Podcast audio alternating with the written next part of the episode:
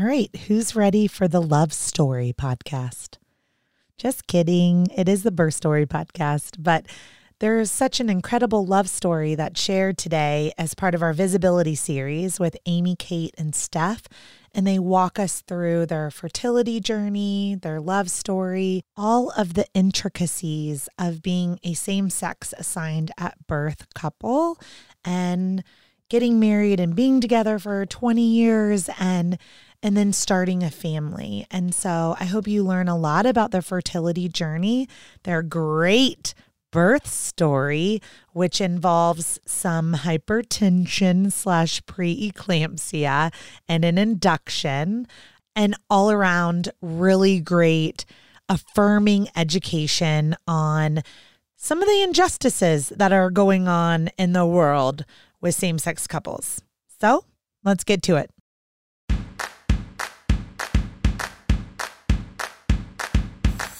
What does a contraction feel like? How do I know if I'm in labor? And what does a day of labor look like? Wait, is this normal?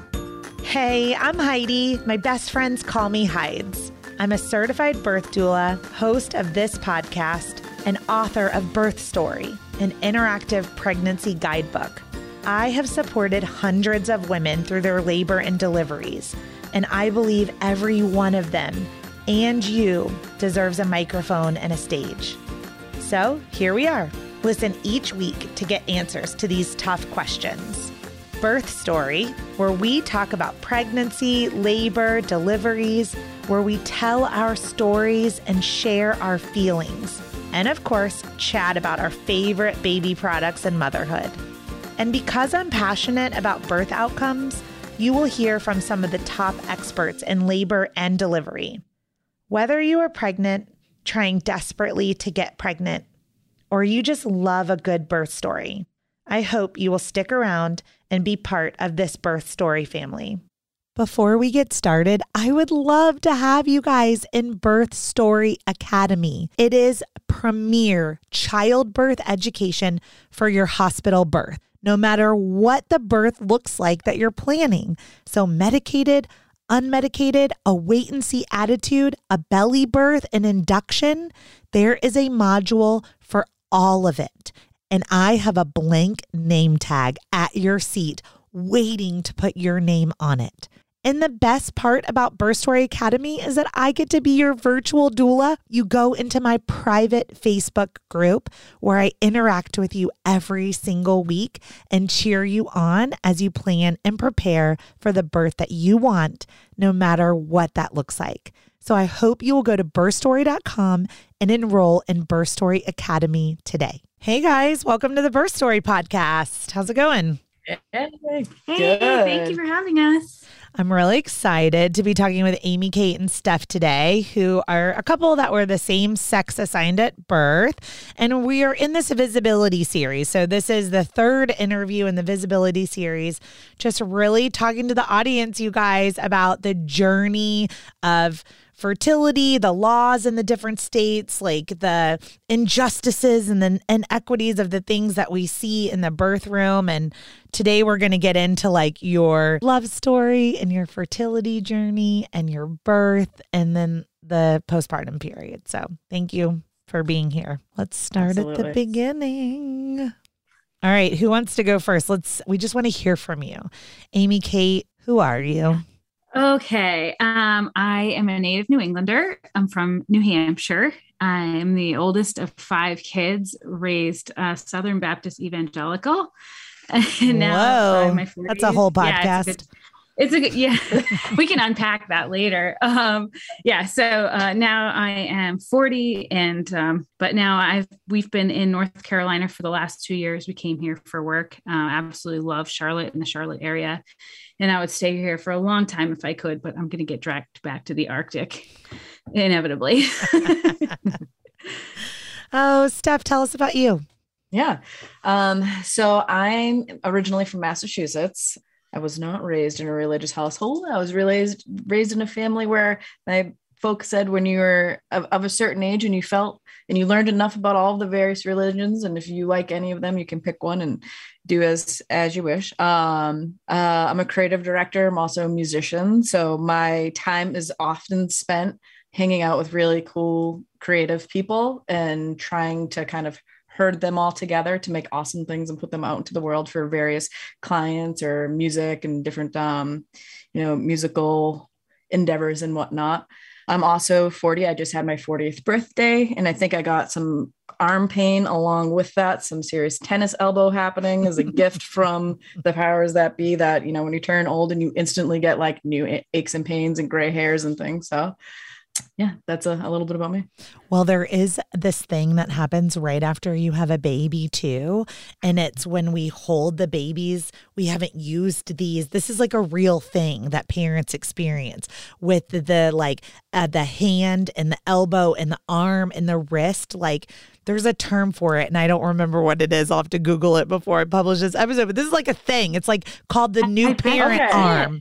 It's like the new parent arm or the new parent hand this is the arm in which I hold our child like every second that I'm holding her. Yeah. So, so that's that ex- could be it. I think it is it. I don't think it's being 40. I mean, you definitely don't play tennis. So yeah, but I'm like on the computer a lot and I play guitar and you know, so very rarely do I interview couples that are the exact same age. Isn't that interesting? Really? Yeah. Yeah. Steph's mm. six months younger than me. Yeah. But we're yeah. the same age for six months. Mm-hmm. So yes. before we dig backwards, tell us about new parenthood. How old is your child? And, you know, how, because I just alluded to the fact that you are holding a baby. Mm. Um, she is what five and a half months now. Yeah, she's yep, she's five and a half months. Yeah. She's uh, she's wild. It's a super super um, fun age. I'm finding because she's just like starting to have intentional feelings about things, you know, intentional reaction. She's laughing constantly, and her little belly laugh is just the greatest thing in the whole world. So cute. In the last couple of days, she figured out how to support herself when she's sitting up using her arms so she doesn't just topple over like a weeble. she kind of gets the tripod thing going on. It's it's a blast. The first few months were tough, to be honest, but um it's just getting more fun every day. Yeah. yeah. First- it's been pretty great. Um she's so cute and just like I don't know, she reacts to us and giggles or cries. She notices now when we leave the room. Oh, and that's been like kind of hard, like the a little bit of guilt there from like she sees us. I come downstairs to because we have a nanny in our house and helping us out, and I'll, I'll go get coffee. The baby will see me and then start crying, and then I have like parental parental guilt or whatever. Um, so, but it, it's so cute, and I love like waking up next to her every morning. It's the, the cutest things. Like a, it's totally like a blessing. I love it. Okay, well, I have a couple questions. And waking up next to her, are you guys doing co-sleeping? A little bit. A little bit. Um, she's mostly in the what's that thing called? Bassinet. She's in a bedside bassinet. Yeah. Oh, but for her last wake up, like in the morning for her very last feeding, when she wakes anywhere between like, I don't know, 4 30 and 6, we'll pull her out at that point and she sleeps between us until like seven, just till we till we kind of wake up. So that's yeah. kind of a little special time. Um, yeah. So we Steph would have co-slept, I think, full on from the beginning if I would have let her, but I'm like so scared of it. I don't even really sleep when she's between us. I'm just like constantly making sure there's no pillows, mm-hmm. but it's nice. Yeah. Yeah. Until she smacks you in the face, which right. she does. Like she thinks it's funny now. And she, if she wakes up before us, she'll just start whacking us in the face. Wait till she crawls up and tries to like nurse on your nose. And you're like, wrong, wrong body part, girl. Yeah. Okay. So um her name's Irie. How'd you guys come up with that name? Um, it's actually uh, Amy's grandmother's name is Irene. Um, and we wanted to, her grandmother passed away um, a few years ago. And we kind of just wanted to keep her memory and the name alive, keep it in the family. Um, but Irene is kind of an old lady name. well, um, there are, don't get me wrong, there are lots of young, beautiful people named Irene. Right. Um, but yeah we just we were gonna give it to her as a middle name and then one day we thought of the name the nickname Irie I don't remember how. Yeah. and as soon as we said like Irie is a cute nickname for Irene we were like that's it it's happening. And my grandmother passed away from Alzheimer's and I lived with my parents I moved back in with my parents to help care for her um the last years of her life. So she she's just incredibly special to me a beautiful person. So to be able to memorialize her in this way is just magic. So yeah. our Ivy girl Uh, what a legacy mm-hmm. name. I love it. Yeah. Okay, well, I am really excited to hear your whole birth story. But before we get into that, I mean, there's a long journey to getting pregnant when you are in love with someone and married to someone who has the same sex assigned to you, right? And it's not as easy as egg and sperm, which isn't always an easy journey, but you know. So I want to hear about how you guys got together and your love story. And then I want to dig really deep for the audience to hear. Like, I'm going to d- ask you a lot of questions about a fertility journey because there's so many different routes, and what you chose was right for you. So, how in the world did you meet? How did you fall in love? This is my favorite. I could just have a, this should be the love story podcast. You need another podcast. Yes. Heidi. I don't think you have enough going on. yes. Um, so we actually um, have known each other for probably, I don't know, going on 20 years now or a little less, but um, we met through mutual friends. Um, so actually, our partners at the time met and so like we all met together and we each had partners at the time and they knew each other then we all hung out. And funny enough we broke up with those partners and both of us happened to stay best friends with those two people. So those two people are still in our lives now. 20 years later they're like our best friends in the world. And so through the years at this person's events and parties i would see steph and we would just be like oh hey what's up? Like super casual just kind of stop and chats and that was it and then back in 2016, that friend invited me and my partner to a Fourth of July um, gathering at the lake and also invited Steph and her partner.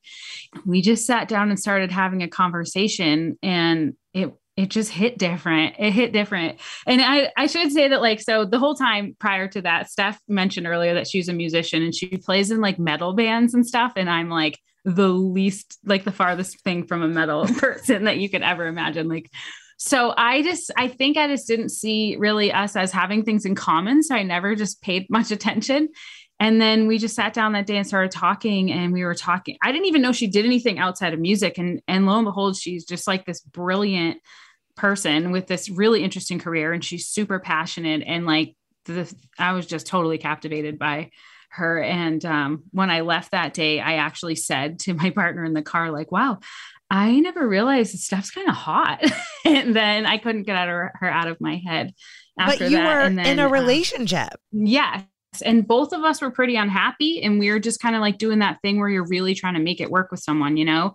And so the mutual friend in the middle kind of picked up on the fact that we were like digging on each other. And then she just and was also simultaneously also the ear for both of us who was always we're always venting our relationship problems.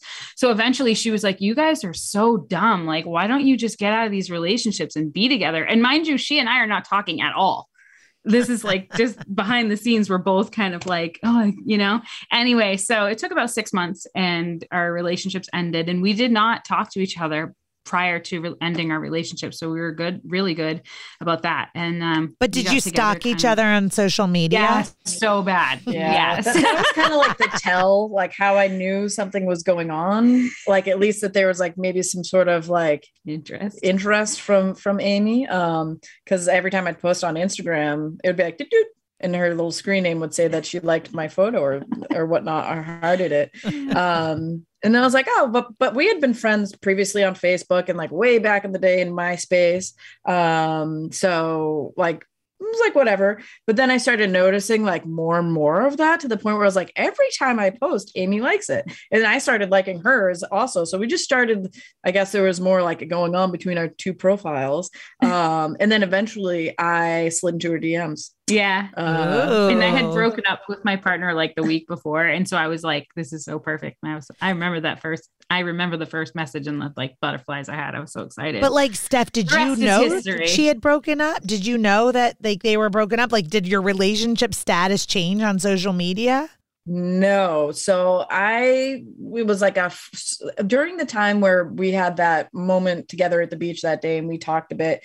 Um, after that, like, I had been wanting to reach out when I because I had broken up with my partner. Um, and then I wanted to reach out, but I couldn't tell. Like she's not very active on Facebook and all the or social media, um, or wasn't around then, so I couldn't tell. And I had written her like the same text a bunch of times and deleted it, being like, "If you're no longer with this person, would you be interested in like getting a drink together?" And then I just chickened out for like I don't know six months and kept deleting the text and never sent it. And then eventually, um, I was just like, you know what, I'm just gonna because we had talked about actually doing like YouTubing and setting up YouTube channels and podcasts and things like that that day at the beach. And I was really legitimately curious if she ever went down the road of doing that because I was wanting to do it for myself and was going to ask her some advice. Um, so that's how I was what I asked her about in her DM. So it wasn't about dating, it was about anything at all. And then from there, we just started chatting. It only took forth. us like three days or 24 hours or something to start flirting on there, though. And then yeah. we kind of, then we went in. yeah. Um, I, I love it. Flirting on DMs. Yeah. Mm-hmm. Welcome yeah. to the new world. Um, mm-hmm. So this was over a decade that you guys knew each other before you had this moment mm-hmm. at the beach. I mean, oh yeah, that's a long time. Years, maybe something like that. Yeah, yeah, it's pretty. Yeah. It's and now that we're where we are in life. I mean, it's it's kind of astonishing to us when we think about it to how happy we are and how beautiful our life is. That it was really sitting in front of us the whole time, you know. And we're both going through these like terrible relationships and just you know the grind that we all go through trying to find your love and like there she was the whole time. Yeah. so mm-hmm. crazy. It makes me wonder right now, hmm, who am I exactly. not thinking about? Right? Like just sometimes a matter right there. right. Yeah. At your um, fingertips. So okay, so you you're doing the DM thing. Did you guys take it slow or did you go real fast? Um, kind of a mix of both. So yeah. I think the one thing that was interesting um, at least on on my end with Amy, is that things felt very natural, like right out of the gate. Um, and I intentionally wanted to have some time to be single and have some time to like date other people and figure myself out and because I was coming out of a relationship and she was as well. So I think we both were at, at times trying to put the brakes on here and there. Um, but then like next thing I knew we were like doing face masks together like on a random Wednesday night and that's like something you do well into a relationship. Or she'd be like, "Will you want to come over tonight?" and I wouldn't go home for like 4 days and then I'd yeah. go home for 2 days and go back for another 4. And at the it oh was a God. little bit tumultuous in that time because for it i'm much more like like um monogamous serial monogamous. serial monogamous like real bad. I don't do like dating more than one person at a time. I'm terrible at it. So mm-hmm. steph it was confusing to me because we would have this these times where it just felt like we were totally together. And then she would need that like two days to go sow her oats or whatever she was doing. And we went through it that summer um, kind of trying to give her that space and stuff um, but it was so it, it was about a summer from like memorial day until then about i think it was in early october or november that we like made it facebook official and then i basically moved in yeah Mm-hmm. Okay. Yep. So, when did you decide that you wanted to get married and like have a family together? Like, so it's one thing to be like dating and doing face masks and whatever. It's another thing to be like, let's spend the rest of our lives together. So, when did you guys start having those conversations?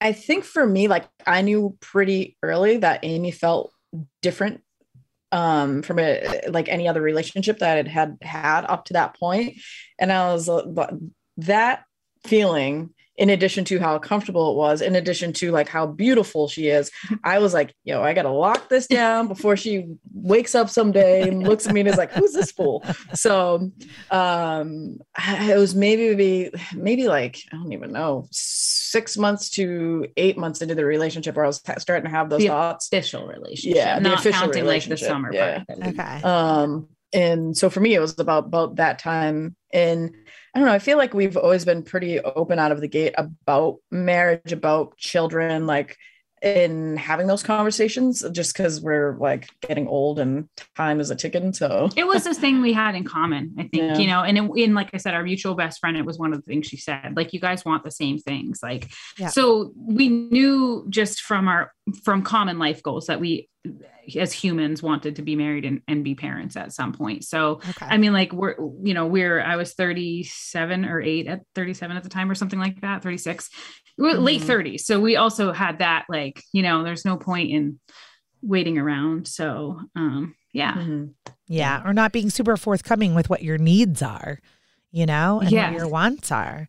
So, who, so I'm assuming right away you're talking about parenthood and becoming parents. Mhm. Now, one of the conversations I didn't have to have in my own relationship was like, who would carry this baby? Are we going to adopt? You know? So, did you guys start having those conversations like right away? Like, did you both want to carry the babies or did one of you? Like, how did you guys navigate those conversations to make sure that what you both wanted aligned with being together? Mm. I knew I always knew I wanted to carry. Like I I've just always wanted to be a mom since I was born pretty typical or fairly typical um you know experience and for Stephanie it was a little bit more it was it's changes. It has changed a lot over the course of things. So in the beginning we had this agreement that i would carry the first one and she would carry the second one. But as she started to explore her own gender identity that's kind of shifted. And then even after our birth experience you know those feelings shift again. So Yeah. uh, it's really it's really interesting. But um in the beginning we kind of just i think we just kind of started with me Mhm. and then figured we'd take it one step at a time after that. Yeah. And I've always like in in a world where it's challenging to do this when you are the, you know, same assigned uh sex at birth, like it's there's a lot more hurdles to go through and things to think Mhm. about. And but I've always, even if I didn't want to carry and, and deliver, I've always wanted to be like, well, let's use my egg. Maybe we can put that in you and do something like that. Yep. Um, but then that based off of insurance and all of that stuff turned into be quite a challenge as well, which was a bummer. and it is a bummer and, and we we you know i'd love to talk more about that as we get into the kind of options that are out there for fertility and you know same-sex assigned to birth couples it's it's not it's just what you want to do isn't always accessible or easy to do you know so Mhm. Yeah. we're still we still grapple with it a little bit because you know there may be a kid number two coming and Yeah. yeah you want to Well, let's fast forward right into that conversation. Okay. We were talking about how you fell in love, you guys got engaged, you got married. I mean, not mm-hmm. that, that you have to get engaged and get married to have babies, but like that's how you guys did things. And then, like, you're having this conversation and you've decided, like, AK is going to carry first. If you have future children, that could look creative director over there, Steph, that could look mm-hmm. very creative with the different things that you do. So, what was step one? Like, what was like, okay, we're ready to have a baby. What do you do? I think I think what we did and what I recommend to everybody for step one, because I'm in about eight billion TTC groups and LGBT TTC groups and all kinds of stuff, is like first of all, go to the doctor. Just go to your regular, whether that's your primary care or your OBGYN um, or your local fertility clinic. If you want to start there, you can. Um, and just have them run your your full labs. That's what I did, especially because I was um, advanced maternal age already at that point. Um, and I had also tried to get pregnant previously in a relationship in my early 30s and, and had run into some issues. So I was already aware of some issues that I had um, low ovarian reserve. So I knew being like six or seven years later, I was going to be up, it was going to be an uphill battle. So that's what we did. We started out with a visit to, I think It was in Boston. yeah, Uh, it was before we got married. And also, side note, it was like a few months before our wedding, and we kind of jumped right on it once we knew we were going to be together forever. We were like, well, let's just start figuring out what we need to do. So Mhm. we started at that at that um, doctor and just kind of talked through the plan. So they'll just sit. They just sit and tell you kind of basically all the approaches that you can take um, in terms of conception, and then of course there's a whole bunch of other things in in the way of like how do we get sperm and things. you know? Okay. And, Did they run labs our- for you, Steph? um, I can't. I think we remember. chose not to at that time. Yeah. Um, and we went to a doctor that was recommended from our our friend, our mutual friend that actually one that we met through um, my old partner, who's like my bestie now. Um, she also married us, and then Mhm. also her and her wife um, have children, and we went to uh, one of their doctors and recommended like you know LGBTQ plus um, friendly doctor. So that was like a nice place to go and have a very open and like nice conversation about the, the whole process because I didn't know much about it at all. She was way more familiar with the whole thing than Yeah, me. I'm like certified at this point. Yeah. So she's like the Google queen, um, where I didn't have very much information or understanding of the process and all of the ins and outs of that. So, in like also thinking about it from a timeline point of view, so that doctor was very helpful in bringing both of us through it and talking about it. And then they brought us both aside individually, if I remember correctly, at some point to talk about it, like how we would feel about parenting in in our relationship. Do you remember that? Um, vaguely, I vaguely remember that we met with like a um the social worker. Yes, so the this is the first step where I was a little bit irritated because it's different than a heteronormative experience. And so like once you have that whole consultation before you decide what route you want to go, you have to meet with a social worker. And the social worker has to talk to you just about I mean the social worker ended up the the topics were pretty average just like you're getting ready to be a parent do you understand like that you're going to have a you know sperm donor and all this but like the point being was that heterosexual couples didn't have to do it. Like if a man and a woman had gone into that office because they couldn't get pregnant they were not going to have to meet with a social worker to move forward in the process. Mhm. and i don't know why they do that still but i've heard from a lot of people that it's pretty infuriating. Oh Like, that's- ridiculous. It makes me I just can't even. I'd like if you hopefully everybody listened to part 1 and part 2, right? Cuz we this is an ongoing theme now, like right now. yes Now no matter Yeah. what state you're in, like people are so fucked up with the patriarchy that they're like there's only heteronormative. Now, one Yeah. of the questions I have is what if Steph was a trans man? And they like Yeah. you know, it's not obvious, right? A lot of trans men, it's not, they're not obviously trans men. Do you think that they would have, like, you could have just said, like, hey, I, I'm a- one of for my the other couple said azospermatic. You know, Yeah. We've, we identified previously I'm azospermatic. Like, do you think they would make that couple go through it? No, I don't Okay. think I think if you didn't identify, I think I totally think that if you would have identified her as trans, then you might have had to go through it. But if you were if you were to go in there passing and Mhm. just like you said, just I have issues with sperm and absolutely do not believe you, that we would have had to do it. This Yeah. is crazy to me. Okay, and then and the this others, is Boston. This is like as far, you know, this is pretty left. Like Yeah. Right. this This- isn't like Arkansas. and it was like a weird conversation too like Yeah. trying to project like how would you or or like have them take me in a room ask me these questions personal questions about myself and then like how are you going to feel about this in the future and i'm like well i hope like yeah I, we've talked about it and i hope a certain outcome but like i don't know exactly i don't know myself 30 years from now and and they also are asking about my mental health Yeah. and these sorts of things to see if i was like mentally stable enough and to be in a, a lesbian relationship and blah blah blah and have a child They make it in like very clear that it's not any kind of like it's not a pass fail thing. It's not an evaluation, but it feels like it. Like That's one. the kind of questions they're asking. Like, do you they acknowledge do they acknowledge to you or do you acknowledge them because i would just sit in the room and be like number one this is super Yeah. fucked up that like my sister and her husband didn't have to do this with you right? Like and that we do. Like i would be like can we all just acknowledge that up front? Can i record this conversation? Like did you guys do anything like that or were you like very compliant I was compliant because I was really nervous about the whole situation. Okay. Um, and also getting into talks about my mental health. And that's a very like personal thing for me. And like I'm open about it. Like, yes, I, I do have like depression, I do have anxiety. It's all in paperwork and all that sort of thing. But they I felt like they were gonna then use that against me. And I'm like, well, I'm pretty on top of all of those things as an individual. So like if I do say yes, like does this now Yeah. is it gonna like DQ me from the whole thing? And then I'd feel like I wasn't like like I'd be falling short on my half as a partner or something. So it was a bit, I don't know. and it was hard. Like I, the, I want, I will say, like the lady was super nice and everything. She wasn't interrogate, you know, interrogative if that's a word, but like so. She wasn't, you know what I mean? It didn't feel confrontational. So we didn't bring confrontation to it. okay but you de- just definitely know that it happens and it's not right and like i hope that people are exploring why that's happening and hopefully trying to get rid of that process um i do think like listen some sort of counseling around be- donor conception becoming donor conceived parents and what it, the experience of donor conceived children truly is is super important but like that's not the same thing. like, you know. Right. What about single persons? Single birthing persons. Like, do you think they have Yeah, to do the same counseling? I don't know.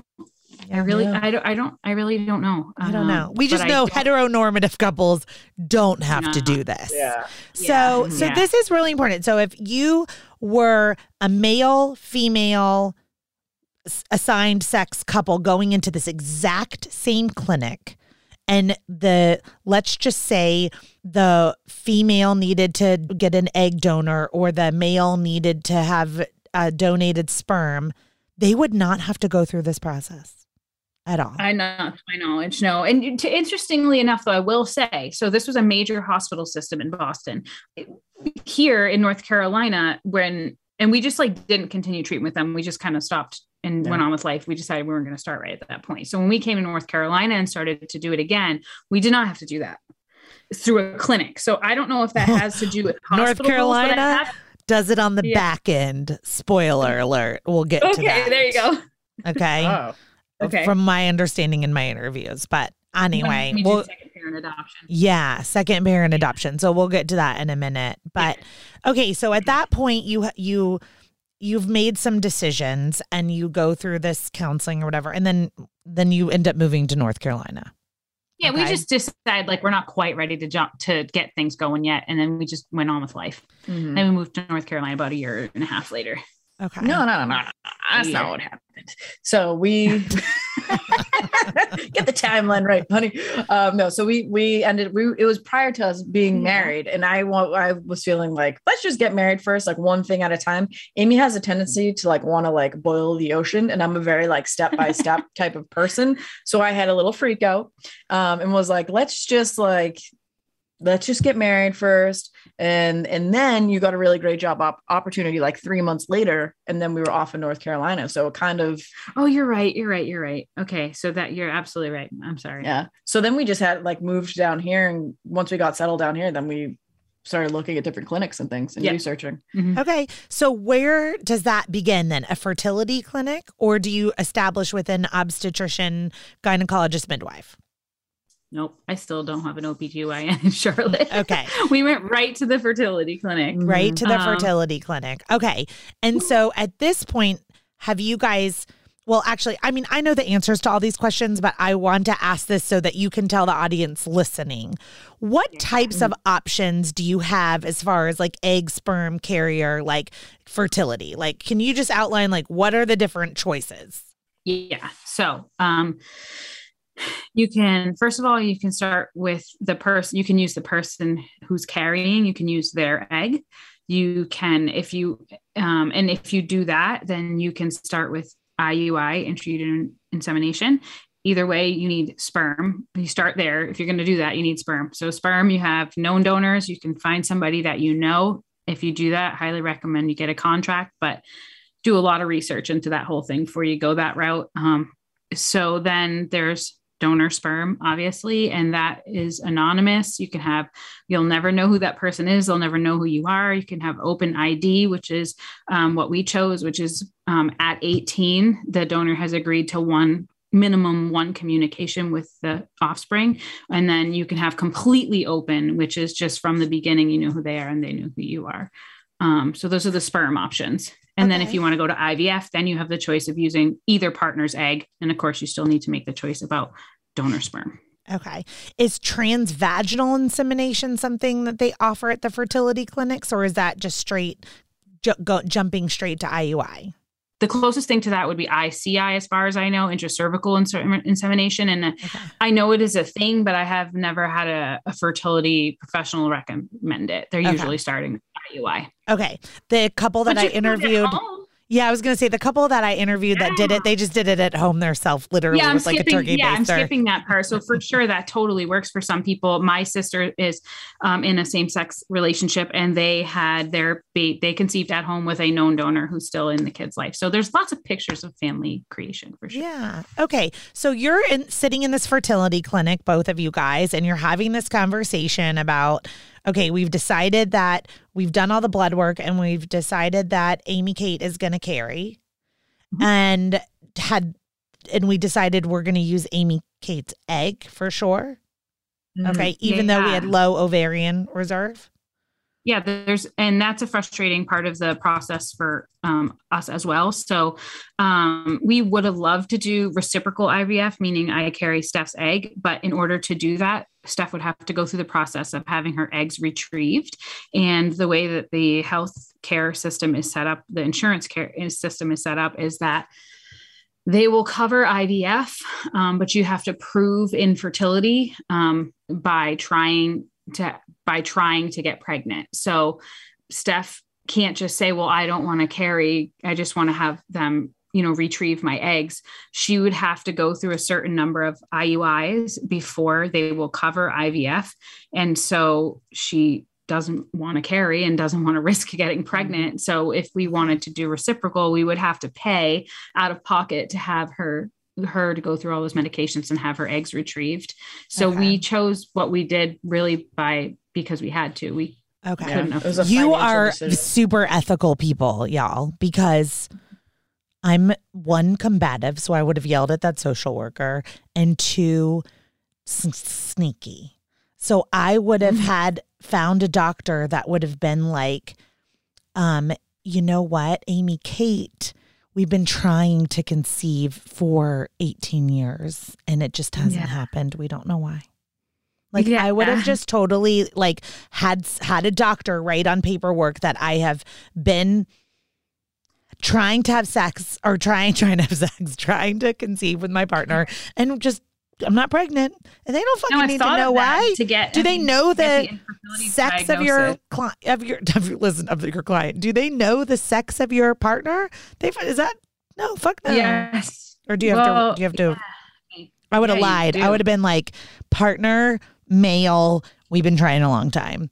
Yeah, so you Insurance, could probably. I do feel. I believe me. I've given plenty of thought to that, and I think like the way of out because outside of that, you're asking a doctor to commit insurance fraud. So if you can find someone to do it, I, would love it. But um, it's tough to ask. So you would have to. The only thing about that is that you'd have to go through so much of that process without ever having your partner present. Because you could just go to the doctor and be like, "My husband and I have been having sex for this long, and I'm not getting pregnant." And sure, he's going to give you an infertility diagnosis, but that means your fake husband can't show up to like appointments and be with you as your partner. And mm-hmm. as soon as that happens, then they're like, "Game is up." Like your guys are Yeah. your females.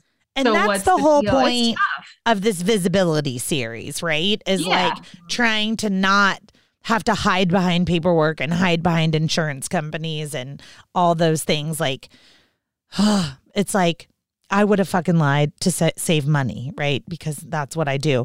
But you know, hopefully, mm-hmm. the more stories like this that we share and talk, and people get angry and listen, and hopefully, all of my listeners are listening and thinking, that is not it's not fair. So if you know someone like if you're listening and you know someone like in government write them a letter you know? Major, i don't major reform around around queer family you know planning and and, and insurance needs to be equitable. And it is like we have infertility because as you said we're azospermatic. So that and just as a hetero couple may come in and be azospermatic for some reason like listen we should have the same options. You they don't go through iuis they don't have to go through six iuis to prove infertility. Paid out of pocket by the way. You you know what i mean? Like they just mm. show up and they're like well he doesn't have any sperm. And they're like well let's get you into some ivf with some donor sperm then or whatever you know? Like so Yeah. it's just they cover it basically from the beginning whereas we have to jump through hoops and pay to prove that we're infertile which we're clearly have fertility obstacles you know? I mean and, and to be fair like my the, some of the practitioners i've worked it with have expressed that they think it's ridiculous too Yeah. you know? So it's it's a known thing but it's big business we're fighting so. Yeah. Well you know what? All we can do is just keep making some noise right? Yeah and then just Yep. hope that it, it makes change. And in the meantime we're creating a roadmap to help other people. Okay. Mhm. so you're sitting there and you guys at some point make a decision what to do. And and you said largely based on insurance also. So and you kind of i know you uh, you told me already about the donor and all that kind of stuff but can you just walk through exactly what you chose what that looked like and when you got started? Um, I feel like you started looking before me at various websites and things online. Yeah, I kind of picked our bank and everything like that. Yeah. And then we just talked through as a couple what was most important to us. So that's going to be different for everybody. Some people, the education level or um, area of expertise for the donor is going to be the thing. For some people, ethnicity is going to be everything. You know, um, for us, I think that there was tears, and like the most important thing was that they had physically the same characteristics as Steph because we wanted the baby to look like both of us as much as possible. So we were just trying to find Steph's like little clone in the world of donor sperm, Mm. and then we then we went from there. Like if he could also be you know Yeah, musical creative. or creative, like that would be great. And if we could match up ethnicities and Steph's background, that would be super cool too. You know, so that's how we approached it. And then it's if you've never shopped for sperm, it's just like 100% like online dating, except there's not a back and forth communication, but the profile uh, makeup is exactly the same. So you're just scrolling through profiles of guys. Some have baby pictures, some have adults pictures if you want to pay more money, which we did. Mhm. And so then you're just kind of going through weeding out, you know, certain Yeah. ones and until you find the one that you want to. Pick. Roughly, how much does that cost to to shop for sperm online dating? Like you said, Goes up every year. When we did it, it was a uh, thousand dollars per vial. Yeah. So if you're doing IUI, that's one vial per treatment. If you're doing IVF, um, you can get a lot. You can use one vial for like many, okay. many Mhm. rounds. And- Um, and usually. they have um the different um providers have they run online specials and we were trying to like when they would have like a promo code basically try to get in there and like buy up the sperm yeah. but a lot of people are doing the exact same thing because it's so expensive and you have to like they have like a little ticker that ticks down in like the right hand corner of the um the person's profile of like how much they have left and Mhm. like everyone like swoops in on people especially what i had noticed um swoops in on the people that have the adult photos Mhm. um which are not as many so I, I feel like the ratio is like for every person with adult photos there was like i don't know like 30 other people that just had baby photos so when we were just looking particularly at those folks with the adult photos like it, it would go really quick there were people that we wanted and they, they would be like gone by the time we we got to them for the amount of vials that we needed at that point in time Mhm. Gotcha. So had you guys decided like we're going to do four vials or something like that in case it takes three or four attempts or so or if we want to have multiple I mean, I'm starting to Mhm. think like, well, what if you wanted to have four kids? Do you just buy up all the sperm so they have the same all your kids have the same donor? Like Yep. Mhm. That's what people do. And then, like for us now, we have frozen embryos. So it- once you get to IVF, you're in a little bit of better position um, to not have to purchase sperm in the future. I would be like, can't you just reach out to him and see if he'll just give another donation? Yeah. Yeah. Well, sometimes that's a thing. I've heard that you can call the bank and they will, on your behalf, like reach out to the person and explain it. But they sometimes the donors have said, like, "We're I'm done. I'm I'm done with this part of my life." You know, so they don't. Yeah. Unfortunately, What's the average option. age range for the donors, you think? college. Okay. Most of them are college age. That's where they recruit. Like that's where the um clinics recruit from. So most of these guys are really young and they're doing it for extra money. And that's another whole controversy around donor gamete donation, they call it, you know, that it's not a donation. First of all, these guys, people are selling their gametes. They're not donating them. That's like a yeah. way to to frame it up and um, a lot of times people are doing this in different stages of maturity where they're not quite grasping the implications down the road uh, you know of the kid the right. Especially when there's like 23 and me. You know what I'm saying? Like the joke is the sure. anonymity. Yes. Ha ha ha. Mm-hmm. You guys decided, did you decide to try IUI or was there a reason to jump straight to IVF? we have to that's the part that's not fair you have to you had to try IUI. So you had Yes. to buy. in order for insurance to cover IVF, you have to go through IUI and you have to pay for that out of pocket.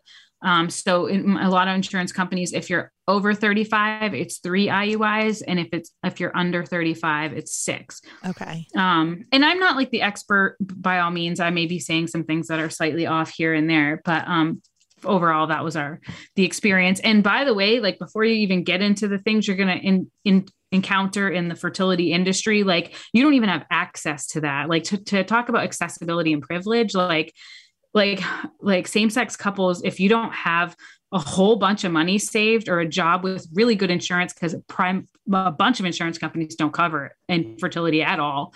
But if you're lucky enough to have insurance that covers it, you're still looking at several tens of thousands of dollars out of pocket to get there. So if you don't have that, your options are very limited to like known donors and at home insemination. And for some people, that's not what they want to do, you know? So the biggest hurdle from the gate is financial for sure.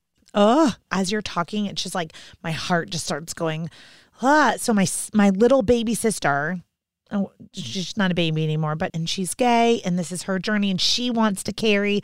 And part of doing this series was in honor of her and for her because she wants to be a mom so bad. And I'm like every question I ask, it's like I'm asking for her like what do we need to do? What do we need to do? You know what i mean? Like what does this look like? You know she's got some years ahead of her and she's not in love with anyone yet but she knows no matter what she wants to go down this journey of caring whether she meets someone or not. And so i always just this all these questions i feel like in this these episodes are like for her you know? So did you do this three times? Amy kate three iuis well, I got, I got, we got a little bit of a pass because, as I mentioned, like in a previous marriage many, many moons ago, okay. I did start the process and I had one unsuccessful IUI. So that okay. luckily for me, they counted it. They were like, that counts no matter how long ago it was. So we had to do two together. Okay. To get access to IVF. What role, Steph, do you play in Amy Kate's IUI? because you're both going in to get pregnant essentially. Like this is both of your do- this is your you know it's ultimately Irie and your daughter but like like I'm trying to like put myself in your situation Steph. Like like it seems like it's so Amy Kate focused. Oh yeah 100%. um I think um and we went we went to two different clinics over the course of our journey. Um and really and it and it felt different at, at both clinics. Um the first clinic that we went to there was this amazing woman that worked there who i don't know she just had that very like approachable loving vibe that and i think she was like cognizant of always trying to include me in the conversation which was nice. Even just like welcoming me into the clinic in the morning sort of thing because you end up going there quite often. Mm-hmm. um and to do all the blood work and stuff. But I think my main role in the whole thing is I was just really her her support person, uh, emotional support person. I would sit there and I'd also listen to the doctor and ask questions, but mainly kind of just sit there and and try to be uh, supportive of her and what she was going through because it was her body and her blood they were taking mm-hmm. and doing things and all that sort of stuff. Um, but for me, like I think when we when we ended up things did weren't successful um, with that clinic. We ended up moving to another one, um, and there it definitely felt more like Amy focused, and I was just in the background, even when it came to like paying the bill, which a lot of it, like I don't know, we both paid for, but it definitely seemed like they were more Amy focused, or they would always call her like the mother, and that really annoyed me. They'd be like they would ask questions, and they were always asking it to her or even at the doctor now that happens frankly sometimes. And it's a little irritating because i'm like i'm also the mother and i'm also being woken up in the middle of the night and i'm also getting thrown up on and changing dirty diapers and yeah. all of that. So so it definitely is like frustrating sometimes. What's um, your parenting name on that note? What are you hmm? guys what do you what are your parenting names on that note? Like do you both go by I'm, mother? Um i'm mama um and i go by all of them i, I mama a lot and m- mommy and I, I, mean i actually use all the names for both of us all okay. the time but like we're like mama and mama the most i think yeah okay.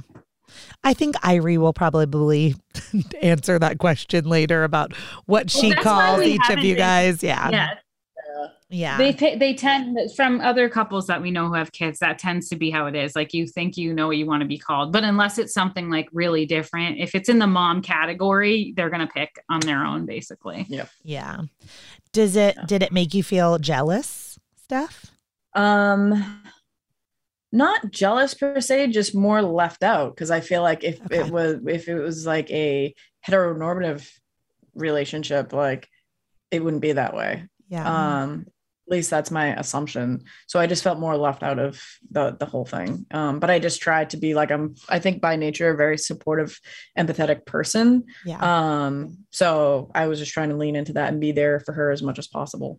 Now, um, during the process. you had mentioned, I kind of asked that question too, because you had mentioned you guys at the beginning that like your what you thought you wanted to do for baby two, or you know, if there is a baby two, may be different than on number one or whatever. So I didn't know if like watching Amy Kate go through all of these things, was there any point where you were like, I wish I could just switch places with her? or take that on or were you like no we're in the roles that are feeling good for both of us Yeah, I mean, there was definitely times where I felt terrible that she was having to get these awful shots every day, but I definitely was like, I don't want to do that. I, But- I think that the, any thoughts that Steph had about becoming pregnant and then being pregnant, like anything she she dabbled with, was gone when she watched me Mm. go through getting pregnant and being pregnant. yeah. I feel like yeah, the shots thing not fun. Um, and then when you swelled up to like double the size of whatever, I was like, that's really not fun. Um, but I think for for me, um, I've always kind of been of the feeling just because of my own like gender dysphoria that I or or my just nature of who I've been my whole life. I've never really identified with wanting to like have a baby inside me and be pregnant and be like waddling around and all swollen and all the things that you were. Um, so, but wanted to be a mom um, but wanted to be a mom but wanted to be a mom for sure. Yeah. And then once I had Irie, that kind of switched a little bit because we had troubles with breastfeeding, and I ended up breastfeeding her in the hospital, and that like freaked my brain out. Like flip, like I was like, wow, this is actually amazing, Mm. and it was such a feminine thing to do that that has almost like sent my brain for a little bit of a loop with the whole like dysphoria and feeling transgendered and all that uh, which i still definitely do. Um but i was definitely it definitely like put me back for a moment being like do i want to carry? Like do i want to like you know what i mean? Yeah. just maybe to take like a little bit more of a pause. That was definitely never there before. And then Um, since you just said all that, I just want the audience to know we talked in advance and like Steph, you're still identifying with pronouns she, her, which is kind of, you know, I want to make sure if we're since we're talking about gender dysphoria and transgender thoughts and feelings and stuff, that the audience is acknowledging that we're using the terms in which feel appropriate for you, at least today when we're doing this Yeah. recording, you know? Yep. Um so I can I can understand what you're saying about feeling left out and I um I will say I've never been the um, I've only been the pregnant person, but I mean Mm. Just in all fairness, I they do completely mostly disregard the other person in the room too. Like it's all about the pregnant person. And so um I don't know how I don't know if like a bunch of like dude dad men would say that they felt any different about than the way that you tre- you were treated, but that's the difference. You're not the dad dude partner, you know, you're a mom too. Oh, So anyway, and there's, you know, different things that go along with that. I just want to make sure we're saying it out loud how you're feeling through that process. Yeah, So Absolutely. two more failed IUIs. Those have to be devastating. Like I'm assuming you guys were really hoping you were going to get pregnant with IUI. Yeah, I mean, we didn't want to go through IVF seemed at the time like a really daunting undertaking. And of course, we were just hoping to get it done kind of as quickly and easily as possible. And it was technically three IUIs because we did one one month and then the next month we did two, we did two back to back, like a, a day apart, trying to just Mhm. increase those chances. So yeah. Um, but alas, Mhm. they didn't work. Yep. On to IVF. And now time's ticking more, right? Like I'm just kind of Oh, yeah. doing math over here. Like you were kind of like saying you were thinking about this at 37 and now and then you put on pause and you moved to North Carolina and we've had failed IUIs. So how old are you when you become pregnant? The first time I became pregnant, I was 38. 38. Um, and that was our first IVF transfer, which um, we lost that baby or very early on. And so when I conceived the second baby, I was 39. Okay. That would be Irie. Yeah. And How- gave birth days before my 40th birthday. How many days before? Three days. Three days. Okay. Yeah. Just got that cut off for that. Because Yeah. there's a whole, when we get to the birth in just a minute, there's a whole nother set of things that come into play for being over 40. How much time was there between IUI and doing your first IVF transfer? Well, you had to get like all readied up on the drugs. Yeah, I would say between the for the from the IUI transfer, maybe 90 days or so. But we started, we had to do a retrieval first. So we went right into that preparation for the retrieval. We probably Okay. had the retrieval within 60 days. And then, you know, you wait the next cycle to do the transfer. Okay. So. So with the retrieval, from what I understand, that's under general anesthesia. Yep. Is Steph allowed to be with you? yes. Well, not in the retrieval room. Yeah. No. It's, Okay. it's kind of like a operating room sort of thing. Um, Okay. but I was with her before and after. Yeah. Okay. which was really great. And and our clinic was amazing about that. Like, I mean, they in, in terms of that, I feel like we were treated super fairly and and kindly and recognized as, Mhm. you know, equally. And so they went, they always referred to Steph as my wife and they went and got her uh, every, you know, Yeah. exactly when they should and made sure she was right by my side when I came out and all the way up until I had to go in and everything. And and she got to stand at the um it's like the the pre-nursery where you get to stand in the window and like watch the eggs being retrieved and counted. So Yeah. And they like high five you like every time there's like a little ticker on the like the wall and the person comes in with like the little tube, they dump it in, they'd look back and they'd be like, Yeah, high five. you know, got up to 12 or 13 or whatever Yeah. it was. So it was we were both, you know, they they engaged me in the process, which was very nice. Okay, that is awesome. I was like, I'm like imagining like this egg retrieval thing being fun, you know, even though Amy Kate, you're sound asleep with anesthesia, whatever, yeah. you know, Yeah. very cool. So, It how is many eggs did you get? I think 12, right? 12. That's a that's a lot for was, low yeah. Yeah, we ovarian reserve. I mean, that's 12. 12 is a lot. Yeah. And we ended up, um, so then of course the retrieval is you know, like your biggest number and you're excited. And then they call you every day with how your eggs are maturing and you lose some inevitably. So I think we ended up with, did we end up with three? Mm. That went to five day blast. Yeah. Um I think the first one was three or f- three because we had yeah. two that were normal. Yep. Right. So Mhm. you go to th- three that made it to blast, and then we chose to do PGS or PGTA, what um, a couple different terms, but the te- chromosomal testing on them, and Okay. two of them were good, and one was abnormal. So actually, after that whole process and twelve eggs, we ended up with two uh, viable embryos. Wow. And with the genetic testing, did you find out the assigned sex of the embryos? Yes. Mhm. I did. I didn't it wanna was a know. top secret that I kept from Amy. She dropped off the phone and the nurse on the phone told me. Okay. Um Because some people And then I kept choose which one to transfer. Like, say you're two, one was as assigned male. I always, I'm like, it's not a assigned sex at birth. It would be assigned sex at conception, I guess. Yeah. Or exactly, assigned sex right. in Yeah. embryo. I don't know. Yeah, Assigned sex in exactly. embryo. But if one was male and one was female, I've had some fertility clients I've worked with where they got to choose. So, mhm. did one of you choose what which one to implant? um so we they were both um female Yeah. and Okay. from that We picked by quality yeah after that. so yeah we picked Yeah. like quality yeah so then they're the graded best. by quality Yeah. and so then we just picked we just threw in the best one Did Mhm. you uh, first ever think about it doing implanting both and doing twins?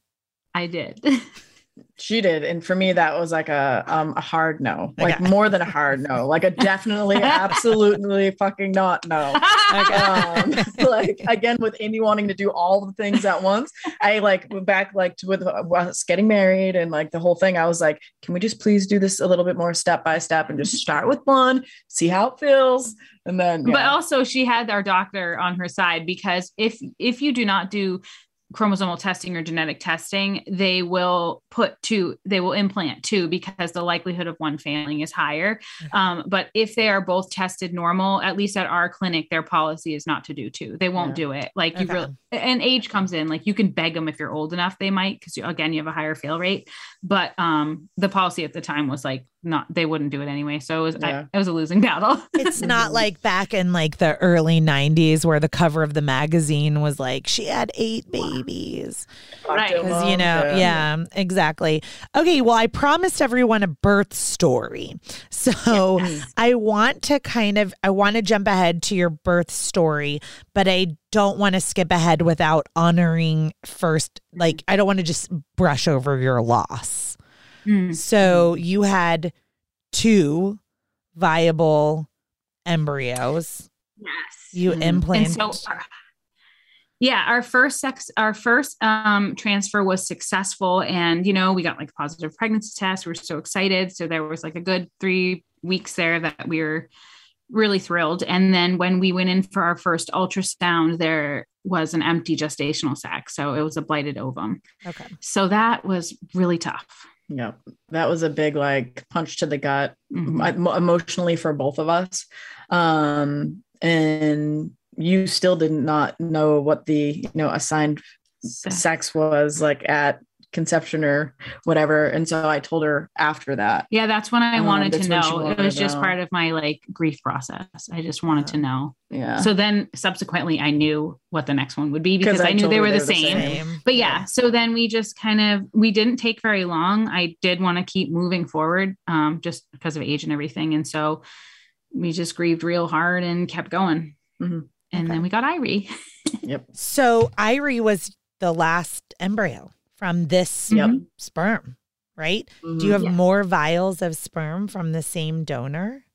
They saved half of our original vial, so they didn't need it all to get those. And so um, because they're only using once you get your eggs, they're just putting one sperm in at a time. So they they know they don't need it all. So they saved it. And so while I was actually healing, I had to have a D&C for my first loss. So while I was healing for one cycle, um, they actually well, I don't know how it worked. It's something like that. But I did a retrieval in the middle. In the middle before I transferred again, we did another retrieval just in case. So surprise, we have four more embryos Mhm. right now. Wow. Okay. Yeah. Oh my gosh, this is so amazing. Okay, well, let's skip ahead. I mean, I just, I know I could go on and on for thousands more questions, but I think I've got a pretty good picture of your journey. And I don't want to leave the audience or me without this birth story. Thank you for being part of the Birth Story family and listening to this episode. On Tuesdays every week are doula diaries, little snippets and tidbits from my week, along with some teaching and education. And then on Thursdays, we meet here for our birth stories and our expert speakers. So thank you for being here and listening to the podcast twice a week. And if you are left wanting more, like Heidi, I've listened to all the episodes, I've read your entire book, then I hope you will meet me in Birth Story Academy and let me be your online childbirth educator to prepare you for your hospital birth, no matter what that looks like.